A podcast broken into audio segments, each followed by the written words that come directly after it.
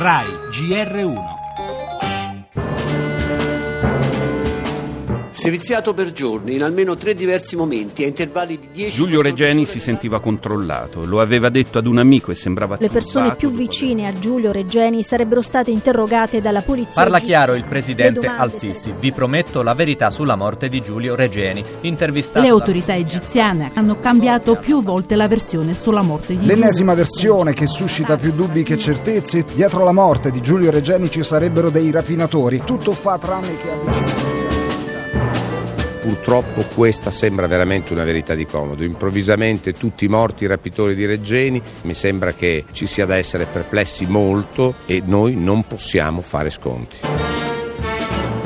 Non si può ledere il diritto di un cittadino italiano e della sua famiglia, alla quale va tutta la solidarietà e un abbraccio fortissimo a quella mamma, a quel padre, a quella sorella.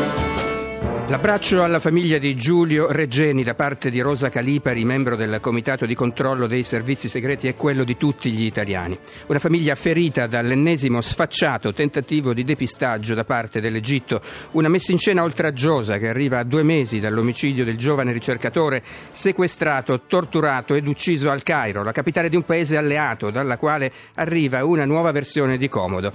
Dopo la pista delle questioni personali, dei rapitori di turisti e quella dell'estremismo islamico, islamico, accreditata dallo stesso presidente Al-Sisi, che additava quanti erano interessati a rovinare i rapporti tra Italia ed Egitto. Ed ora, secondo gli investigatori delle rive del Nilo, Regeni sarebbe stato sequestrato e torturato per una settimana da un gruppo di banditi che non possono essere interrogati perché tutti uccisi dalla polizia.